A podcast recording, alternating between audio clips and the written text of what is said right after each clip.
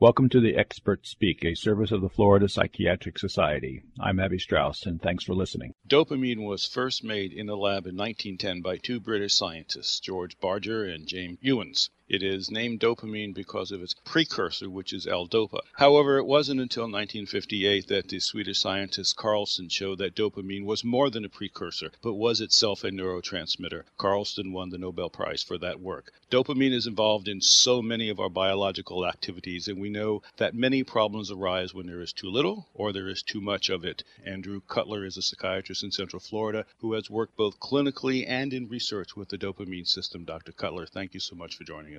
Well, thank you, Abby. It's a pleasure to be here. What is dopamine and why is it so important? Sure.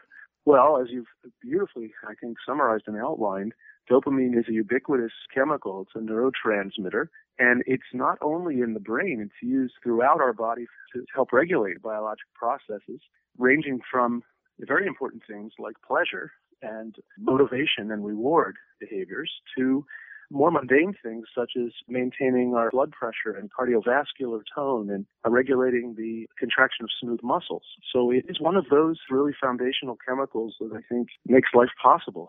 I tend to think of the brain and nervous system more in terms of regulation and modulation, I should say, rather than simply turning on or off. Dopamine is one of those chemicals that's incredibly important for regulating and modulating a variety of processes what we're coming to understand now, like norepinephrine and like serotonin, it is one of the primary neurotransmitter chemicals that allows nerve cells to communicate with each other. And as you know, we have trillions of nerve cells in our brain and throughout our body. It's very important that we can regulate the transmission of information and think more in terms of transmitting information, processing information, and then using that to regulate our reactions to things and regulating biologic processes. Do we know why it goes out of balance? Is it something like diabetes? I think that whenever you have something that's this complicated, there's always lots of ways for it to go wrong. And sometimes I find myself wondering how it is that it ever seems to go right and stay right for a while when it's this complicated. There are a variety of different ways that conditions, uh, diseases, if you will, illnesses can arise from dysregulation of dopamine. There are genetic factors, we believe. There are certainly environmental factors. There are things like diet and lifestyle that can affect this.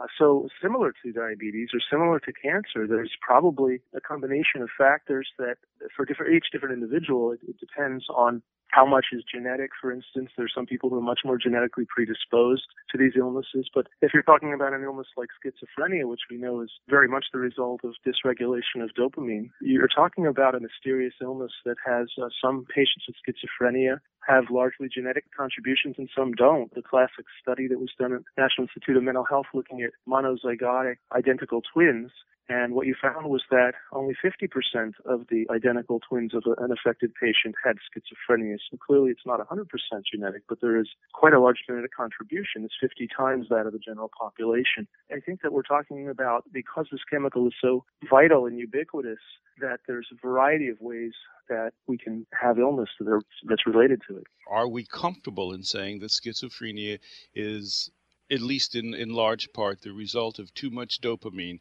And it leads to the following question Is that mm-hmm. just a problem in certain sections of the brain? Because it's a genetic thing. Wouldn't there be dopamine excess throughout the brain? When I first started doing my research training about 30 years ago now, I was doing research on dopamine receptor pharmacology. And at the time, I was very much a student of the dopamine theory of schizophrenia. And you mentioned Arvid Carlsson. Uh, he was one of the main proponents, and there were others. I studied in a lab under a gentleman who had uh, studied under Sol Snyder, who was one of the other really giants in the field at the time. And the dopamine theory of schizophrenia really is one of those theories that comes about kind of reactively from the fact that in 1950, Thorazine was discovered, uh, Thorazine is chlorpromazine, was discovered to be a relatively effective antipsychotic. And what was found was that chlorpromazine was a dopamine D2 receptor antagonist or blocker.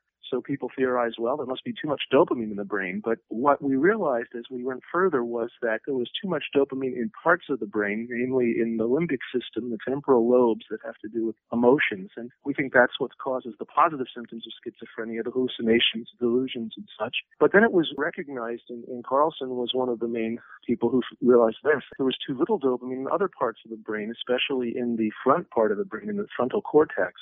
And this seemed to be related to the negative symptoms of schizophrenia and the cognitive impairment and the mood. And the mood, by the way, was recognized from some of the earliest writings. If you go back to the classic German psychiatrists, at the turn of the last century, Kraepelin and Bleuler and others, they were wonderful describers of what they observed. They didn't have a lot of interventions or medications, certainly. But from the very beginning, uh, schizophrenia was recognized to be a disturbance of mood as well as uh, cognition in others.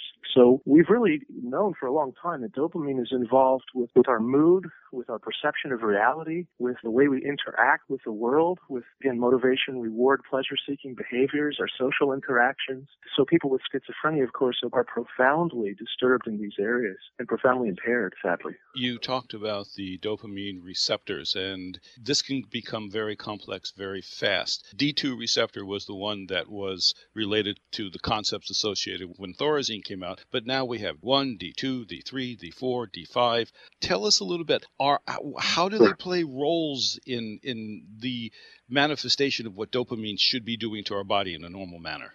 Well, I think it's incredibly important for our audience and uh, for for clinicians in particular to understand certain concepts without worrying about getting too too detailed and turning everyone into a scientist. This is similar to how other chemicals work in the brain. The chemicals in the brain that act as neurotransmitters, we're finding don't have just one receptor that recognizes dopamine. There are different subtypes of these receptors. In this case, you've mentioned there there's five families of dopamine receptors, D1 through D5. And sometimes when we discover these, we aren't as sophisticated. So for instance, D3 and D5 five have some things in common. Suffice to say that probably what we're recognizing is that there's different receptor subtypes in different parts of the brain and that they are responsible for doing different things depending on where they're located and which type of receptor. So interestingly, even though they all recognize dopamine, it is possible to synthesize chemicals or discover chemicals that only bind to one subtype or a couple of subtypes of these receptors and not others. This provides for an incredible amount of complexity. Again, the concept here in regulating the flow of information and regulating processes. Let me use a simple analogy. If you have two nerve cells trying to communicate and transmit information, if you simply have these two nerve cells be like wires that are spliced together, you wouldn't have an ability to regulate one wire, the current flows, and then it goes immediately to the other wire and off you go. By using a process where we, we transfer electrical information from one neuron, when it gets to where the two neurons want to communicate with each other, as we know that they don't touch, there's the area called the synapse. And what you do is you transfer this electrical energy into chemical energy. And so, for instance, you can have a dopamine or norepinephrine or serotonin, and the signal comes along and prompts the release of that chemical, which then floats across the synaptic gap and binds to receptors, which then can turn on or off the other neurons nearby. And then this chemical energy is then converted by that other nerve cell into back into electrical energy and then the information flows on. Now this appears to be an inefficient way if you're just talking about the speed of information, but if you're talking about the regulation, it's an incredibly elegant way to do it because it provides for a lot of, of sophisticated control and regulation. And this is why the brain is so incredibly complicated. In the model I just described, you can have the classic receptor is the post postsynaptic receptor that I just talked about. So dopamine is released by the presynaptic neuron, floats across, binds to the postsynaptic neuron. However, it's much more complicated in that there are receptors on the presynaptic neuron, for instance, that can act as regulating receptors. So in a situation where, let's say you have too much dopamine, you want to be able to turn this system off, like a light switch. You want to be able to turn it on and off. So a regulatory presynaptic receptor, if there's too much dopamine, might eventually bind to that receptor, and then that would turn down or shut off the release of dopamine and therefore allow you to regulate this flow of information. Having different families or subtypes of receptors and different locations relative to the synapse, but also in different parts of the brain. An example would be, for instance, we fortuitously discovered these D2 receptors. They're largely localized in a couple of parts of the brain that are important here. The limbic system, we have a lot of D2 neurons there, and we have a lot of D2 neurons deep in the brain in the striatum, the basal ganglia, which we used to think was only regulating movements or coordinating movement. We now know it's far more important for regulating many different things, including emotion and attention. Helps process and regulate these things. So this, of course, is the part of the brain that's so important for Parkinson's disease or Parkinsonism because that area is loaded with D2 receptors. And classic Parkinson's disease is that dopamine neurons die for some reason and they project into that area. And so you don't have enough dopamine coming in because the nerve cells have died. So you don't have enough dopamine chemical. And then you get this dysregulated movement that you see with Parkinson's. Parkinson's, whereas you can cause Parkinsonism by using a D2 blocker or D2 antagonist medicine, such as our antipsychotics, especially the older ones. And in that case, there's plenty of dopamine, but you're blocking the receptor, and these drugs can compete for dopamine at the receptor. And now what you end up doing is creating the same clinical situation as if you didn't have enough dopamine. This brings to mind the fact that we originally kind of thought about the concept of too much or too little dopamine, but we now know it's much more complicated. It's too much or too little dopamine transmission or dopamine function. There might be lots of dopamine, as I mentioned, but problem somewhere else in the system that makes it so that the dopamine system isn't working properly. One of the problems that we constantly run up against is prolonged substance abuse, cocaine, methamphetamines, and so on. And what these do to the dopamine system, they just push it and push it and push it and push it to the point that we lose the ability to regulate. Yes, and so you've mentioned another another area where dopamine is so important. So some of the conditions that psychiatrists deal with, some of the clinical areas that we can work with that are probably related to dopamine dysregulation, schizophrenia, bipolar disorder, depression, attention deficit hyperactivity disorder, Parkinson's, and substance abuse. What we're talking about are people who probably have difficulty regulating dopamine or possibly something wrong with their dopamine system. Many people will try substances in the teenage years or 20 for someone who does not seem to have the proclivity to substance abuse, they may try it and say, oh, well, that felt good, and, you know, I'll go on my way. There's probably quite a bit of genetic or other predisposing factors. So somebody who's predisposed may try it and go, wow, I really like this. My brain really likes this.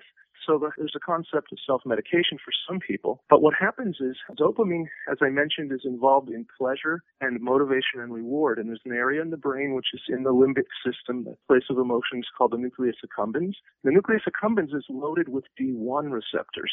And I forgot to mention when we were talking about the D2 a minute ago, there are also D1 receptors in the front part of the brain. Not so many D2 receptors in the front part of the brain. So the D1 receptors are involved with the nucleus accumbens, with pleasure, with motivation reward. And so what happens with these people, we think, is that they have a disturbance in their motivation reward system and the pleasure center. And so when they get this dopamine, their brain, of course, we all like feeling pleasure, but these are people who really have trouble with especially holding pleasure sensation in their brain with delaying gratification, with anticipating reward. They just can't do those things like uh, people who have a regular dopamine reward system. People who don't have these predispositions can think about if I can get this done, then I can get a reward later, or I can then do something fun later. And they can imagine what that feels like. They can hold that in their head. They can have the memory of that the sensation. People who seem to be predisposed to substance abuse can't seem to do that. Once they get that thought in the head or they get a little bit of the taste of something, they've just got to have more. They can't stop.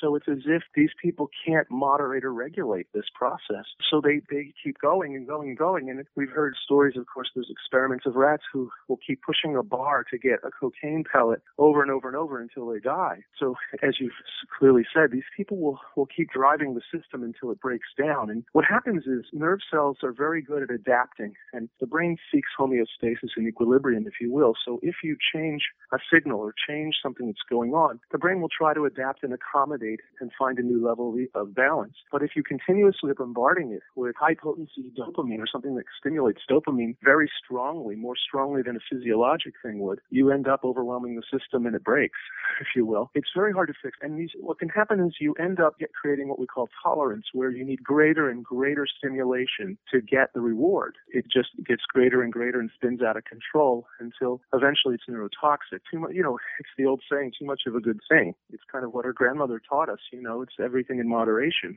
The dopamine system is even involved with eating, and there's a pleasure. We, we get hungry, we get around food, and the dopamine yeah. goes up. And as we begin to eat and we fill our stomachs, a normal person actually can see a reduction in the dopamine, and that's a normal biological process. And that could be one of the things that you're talking about in some people, for whatever reason, yes. it doesn't work. It doesn't work. They can't seem to get enough dopamine. They just can't seem to shut that off, so they don't get the normal sense of feeling full or having enough of something something. They're not sated. Any pleasurable behavior, something I always say is anything you can do that's pleasurable or fun is raising dopamine. So you're absolutely right that eating is one of them. And so substance abuse is one way, but there are people who become addicted, if you will, to food. There are people who get addicted to exercise. There are people who get addicted to risk taking and risky behavior and some what we call adrenaline junkies, if you will. But compulsive gambling, for instance, is probably the same kind of thing. It's a dopamine dysregulation. Dopamine is related to chronic pain. Dopamine dopamine is related to certain types of anxiety and depression. It's it's ubiquitous. Yes, it is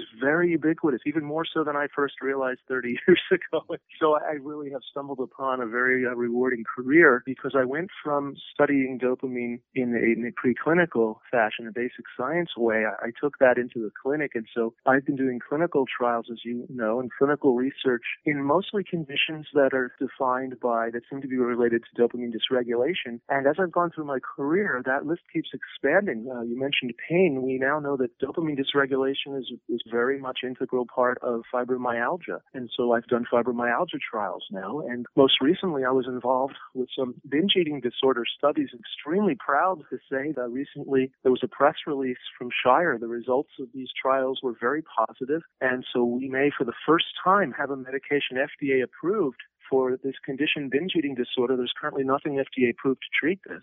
So it can be very rewarding working in this field. Dopamine is made from amino acids phenylalanine and tyrosine. Can we modify the dopamine levels by changing our diets?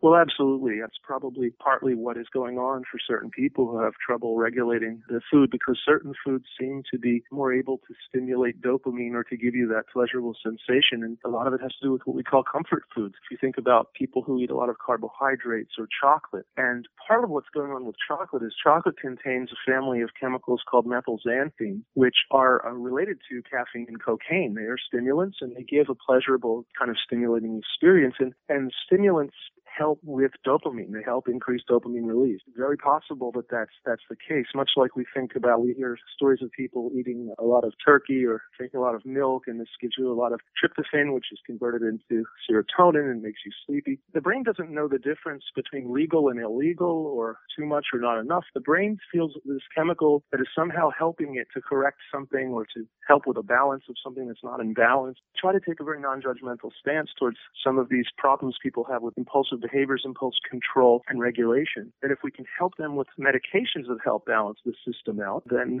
they won't have to get it in other ways. And a perfect way to end a very interesting and, and so complex topic. Dr. Andrew Cutler is a psychiatrist in Central Florida, and as he noted, he has worked both clinically and in research with the dopamine system.